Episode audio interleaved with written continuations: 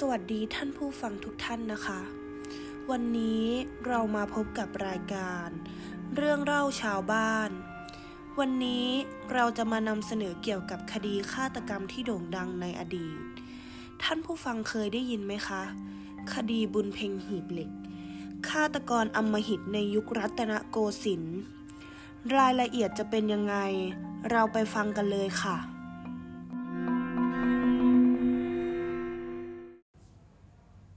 สมัยรัตนโกสินทร์เรื่อยมาตั้งแต่ปีแรกจนกระทั่งถึงปีนี้ ถ้าจะว่ากันด้วยเรื่องฆาตกรรม แบบสถานกรุง นี่ไม่มีมากเหมือนในเช่น ปัจจุบัน ปัจจุบันนี้มีแทบจะทุกวัน ประหัตประหารกันโหดเหี้ยม แต่ในยุคนั้น ที่จะเป็นคดีขึ้นในหน้าหนึ่ง หนังสือพิมพ์รายวัน แล้วก็กล่าวขวัญกันทั่วทุกมุมเมือง รู้สึกจะมีอยู่แค่สี่คดี คดีแรกฆ่าหักคอลูกเลี้ยง โดยแม่เลี้ยงใจโหดฆ่าแล้ววางแผนเป็นฆาตกรรมอำพราง เป็นเรื่องของแม่เลี้ยงที่จับลูกเลี้ยงหักคอ แล้วโยนลงไปในโอ่งน้ำ จากนั้นก็ไปแจ้งเจ้าหน้าที่ บอกว่าเด็กตกลงไปตายในโอ่ง เพราะความซุกซนของเด็ก อันนี้ฆาตกรวางแผนได้แนบเนียน จนตบตาเจ้าหน้าที่ฝ่ายบ้านเมืองและญาติพี่น้องของเด็กได้ แต่ว่าสิ่งศักดิ์สิทธิ์ไม่เข้าข้างคนผิด บังเอิญให้มีคนสังเกตเห็นรอยช้ำที่คอเด็ก และเมื่อจับต้องดูก็ปรากฏว่าลำคอของเด็กหมุนได้โดยรอบ เข้าลักษณะลำคอถูกบิด ครั้นเมื่อถูกสอบสวนทวนความ ความจริงก็ปรากฏว่าแม่เลี้ยงเป็นคนลงมือหักคอเด็กเอง แล้วก็โยนลงไปในโอ่งถึงกับความตาย คดีนี้ศาลได้พิพากษาลงโทษให้ประหารชีวิตจำเลย คดีที่สองคือเมียสาวอัตปูตอกหัวผัวเท่า แล้วก็อ้างว่าผัวชราประกอบกามกิจแล้วก็ตายคาอก เจ้าหน้าที่ตำรวจในยุคนั้นก็ไม่มีวิทยาการทันสมัยที่จะช่วยในการพิสูจน์ศพ เมื่อตรวจดูตามร่างกายของผู้ตายแล้วไม่พบบาดแผล ก็หลงเชื่อตามที่เมียตาเท่าอ้าง ดีแต่ที่ลูกชายของผู้ตายสังเกตเห็นสภาพของศพ ลูกตาถลนออกมาผิดสังเกต ก็เลยไปตามหมอมาชันสูตรโดยละเอียด ลองเปิดผมดู ปรากฏว่าสาเหตุการตายเกิดจากการเอาตะปูตอกตรงกลางกระหม่อม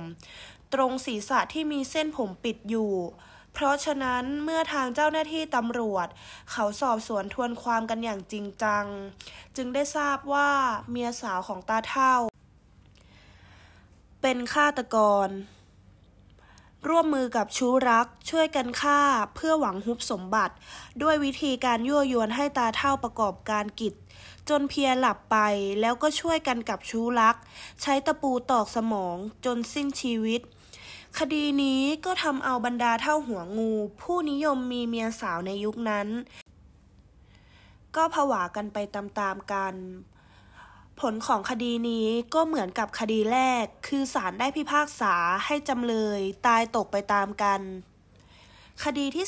3 ได้แก่ คดีฆาตกรรมในย่านเยาวราช โดยฝีมือของสิบตำรวจโทว่องกิจ ตำรวจไทยเชื้อสายจีน เป็นตำรวจกองตรวจคนเข้าเมือง นอกจากจะเป็นตำรวจแล้วยังอาศัยเครื่องแบบผู้พิทักษ์สันติราษฎร์แล้วก็ตำแหน่งหน้าที่บำเพ็ญตนเป็นเจ้าพ่อขาใหญ่ ย่านเยาวราชราชวงศ์ส่วนผู้ตาย เป็นผู้หญิงสาวงามมาจากกวางตุ้งเมืองจีน ชื่อหนังเหยา เดินทางมาตามหาสามี แต่ว่าถูกสิบตำรวจว่องกิจล่อลวงไปยังโรงแรมแห่งหนึ่งย่านเยาวราช บังคับให้เป็นโสเพณี เมื่อนางไม่ยินยอมก็ลงมือฆ่า โดยใช้ผ้ารัดคออำพางว่าผู้ตายผูกคอตายเอง คดีนี้ก็ทำท่าจะเงียบหายไปเป็นคลื่นกระทบฝั่ง ทั้งที่มีผู้รู้เห็นว่านายหว่องกิฟเป็นผู้ลงมือทำก็ไม่มีใครกล้าพูด เพราะฆาตกรเป็นผู้ทรงอิทธิพล เป็นเจ้าพ่อ รวมทั้งเป็นเจ้าหน้าที่บ้านเมืองด้วย แล้วผู้ตายก็ถูกอ้างว่าเป็นหญิงโสเพณี แต่ในที่สุดว่องกิตก็ต้องจนมุม เพราะหนังสือพิมพ์ในยุคนั้น โดยเฉพาะหนังสือพิมพ์เดลิเม ซึ่งมีคุณหลุยคีรีวัตนักหนังสือพิมพ์กระดูกเหล็ก เป็นบรรณาธิการเสนอข่าว เปิดโปงปมฆาตกรรมชนิดเกาะติดข่าวไม่ยอมปล่อย จนในที่สุดว่องกิตก็ถูกจับกลุมดำเนินคดี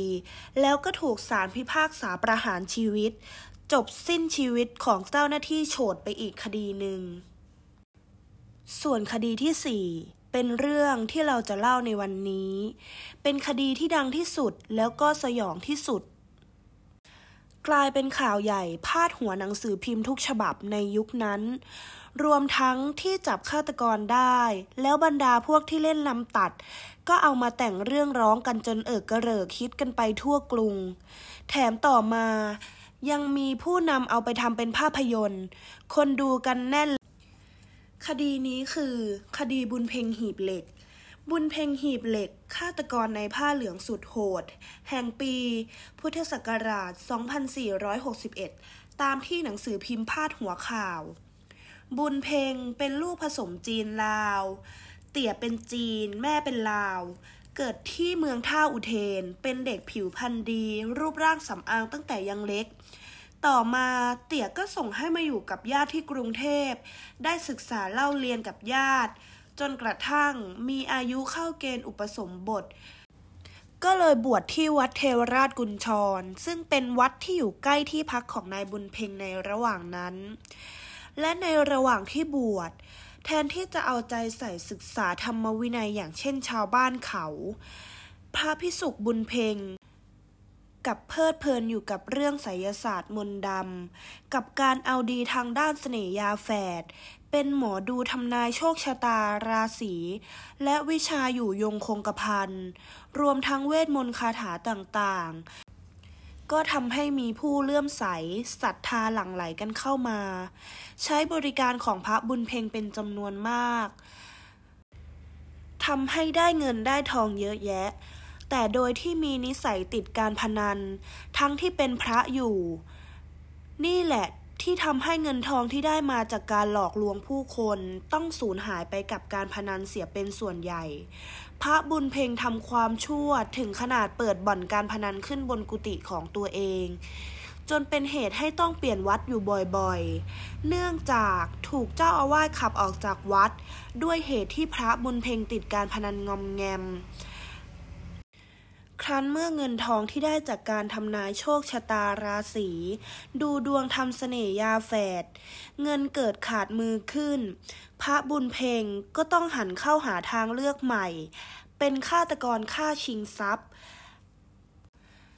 และเหยื่อรายแรกได้แก่นายล้อม เป็นพ่อค้าเพชรพลอย โดยบุญเพงขณะบวชพระได้ลวงเหยื่อมาที่กุฏิแล้วร่วมมือกับลูกศิษย์คนสนิท ฆ่าชิงทรัพย์ ก่อนหั่นศพ ใส่หีบเหล็กนำไปทิ้งในคลองที่รับตาคน แต่โชคไม่เข้าข้างน้ำแห้งขอดทำให้มีคนพบหีบเหล็กบรรจุศพในล้อม แต่คดีนี้ก็เงียบหายเพราะตำรวจในสมัยนั้นจับมือใครดมไม่ได้ แล้วก็ไม่มีใครคาดคิดว่าฆาตกรจะเป็นผู้ที่อยู่ในผ้าเหลือง เพราะว่ามันไม่เคยมี ส่วนเหยื่อรายที่สองเป็นเศรษฐีนีชื่อว่ายายปริก ที่ร่วมหลับนอนกับพระบุญเพ็งขณะเป็นพระภิกษุ หลังจากที่ตกเป็นท่าสวาดของพระบุญเพ็งอย่างถอนตัวไม่ขึ้น แล้วยายปิดก็เลยยื่นคำขาด ขอให้พระบุญเพ็งศึกไปอยู่กินกับนาง โดยที่นางจะเลิกกับสามี และให้เงินทองพืชสวนไร่นา หากพระบุญเพ็งยอมตกลงก็จะยินดียกให้ทั้งสิ้น ข้อเสนอของนางปริกทำให้พระบุญเพ็งอึดอัดใจเป็นอย่างยิ่ง เพราะพระบุญเพ็งได้หมายปองผู้หญิงงามไว้คนหนึ่ง ซึ่งเป็นผู้หญิงที่ตนตกหลุมรัก ซึ่งตั้งใจว่าจะศึกไปแต่งงานและอยู่กินกับผู้หญิงคนนั้น เพียงแต่ติดขัดอยู่ในสินสอดทองมั่น ที่ยังไม่พร้อม พระบุญเพ็งจึงใช้วิธีฆาตกรรมวิธีเดิม คือการฆ่ายัดหีบศพ โดยให้ลูกศิษย์คนสนิทไปหาซื้อหีบเหล็กใบใหญ่ เอามาไว้ที่กุฏิ ต่อจากนั้นก็ให้ลูกศิษย์คนเก่า ไปตามนางปริกมาพบ โดยอ้างว่าพระบุญเพงอยากจะพบ เพราะว่าคิดถึง นางปิกเองก็แต่งตัวอย่างดิบดี รีบมาหาพระบุญเพงอย่างไว และก็ไม่ผิดหวัง พระบุญเพงก็ทำให้นางปิก เคิบเคิมหลงไหล และพระบุญเพ่งก็สวมวิญญาณปีศาจร้าย บีบคอนางปิกจนตายคามือ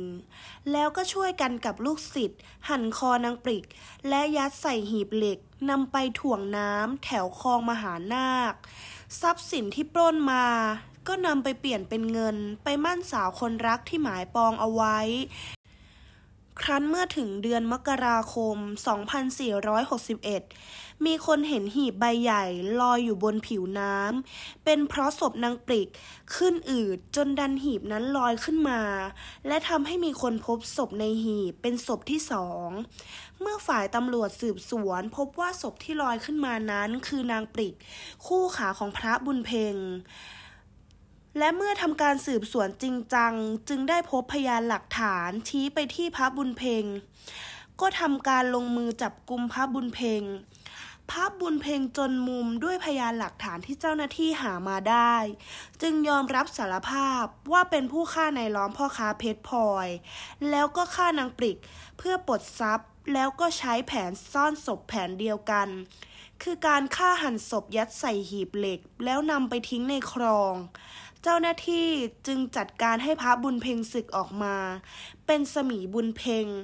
แล้วนำตัวไปดำเนินคดีโดยเรียกว่า ศพนางปริกนี้ได้โผล่ขึ้นมาเรียกร้องความเป็นธรรมได้สมความปรารถนา ในที่สุดศาลก็มีคำพิพากษาให้ประหารสมีบุญเพ็ง โดยให้เพชรฆาตตัดคอเมื่อวันอังคารที่ 12 สิงหาคม ปี 2462 หลังจากเกิดเหตุเพียงปีเดียว ซึ่งสมีบุญเพงเป็นนักโทษประหารคนสุดท้าย ที่ประหารโดยการตัดคอ เพราะว่าต่อมาทางราชการได้เปลี่ยนวิธีการประหาร เป็นการยิงด้วยปืนแทน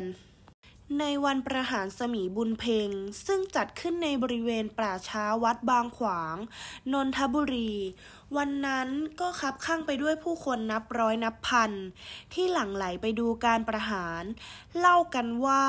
เมื่อเพชรฆาตในชุดสีแดง ลงดาบแรกที่คอของสมีบุญเพงที่มัดกับหลัก ในท่านั่งพนมมือ คมดาบนั้นไม่ได้ระคายลำคอของสมีแต่ประการใด สร้างความฮือฮาให้แก่ผู้ชมการประหารเป็นอย่างยิ่ง เพชฌฆาตจ้องมองด้วยความโกรธ เห็นบุญเพ่งทำปากขมุบขมิบร่ายเวทมนต์คาถาสู้คมดาบ จึงร้องไปว่า อะไรอยู่ในปากมึง เอาออกมาให้หมด พอสิ้นเสียงตวาด บุญเพ่งถมเอาวัตถุสีดำขนาดเล็กออกมาจากปาก เพชรฆาตจึงไปหยิบแล้วเหวี่ยงทิ้งไปทันที เพลงดาบยกที่สองคราวนี้เพชรฆาตผู้ช่ำชอง ฟันลงที่คอบุญเพ่งศีรษะขาดกระเด็นหล่นลงพื้นปัตภีเลือดจากลำคอพุ่งกระฉูดขึ้นสู่อากาศแตกกระจายเป็นฝอยเหมือนน้ำพุ ภาพถ่ายตอนที่คอขาดเลือดพุ่ง ชาวตะวันตกนำไปเผยแพร่ทั่วไป โดยใช้ชื่อบุญเพ็งหีบเหล็ก หรือ The Iron Walk Killer เพื่อเป็นข้อมูลทางประวัติศาสตร์เรื่องการประหารชีวิตในสยามคำว่าหีบเหล็ก ไม่ใช่นามสกุลของบุญเพ็ง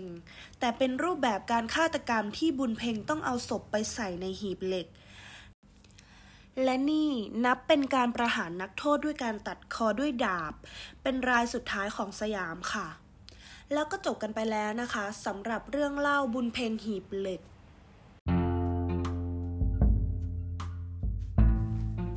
รายการเรื่องเล่าชาวบ้าน ก็ขอจบการเล่าเรื่องของวันนี้ไว้เพียงเท่านี้ ขอบพระคุณผู้ฟังทุกท่านที่ตั้งใจฟังกันตั้งแต่ต้นจนจบ ขอบพระคุณค่ะ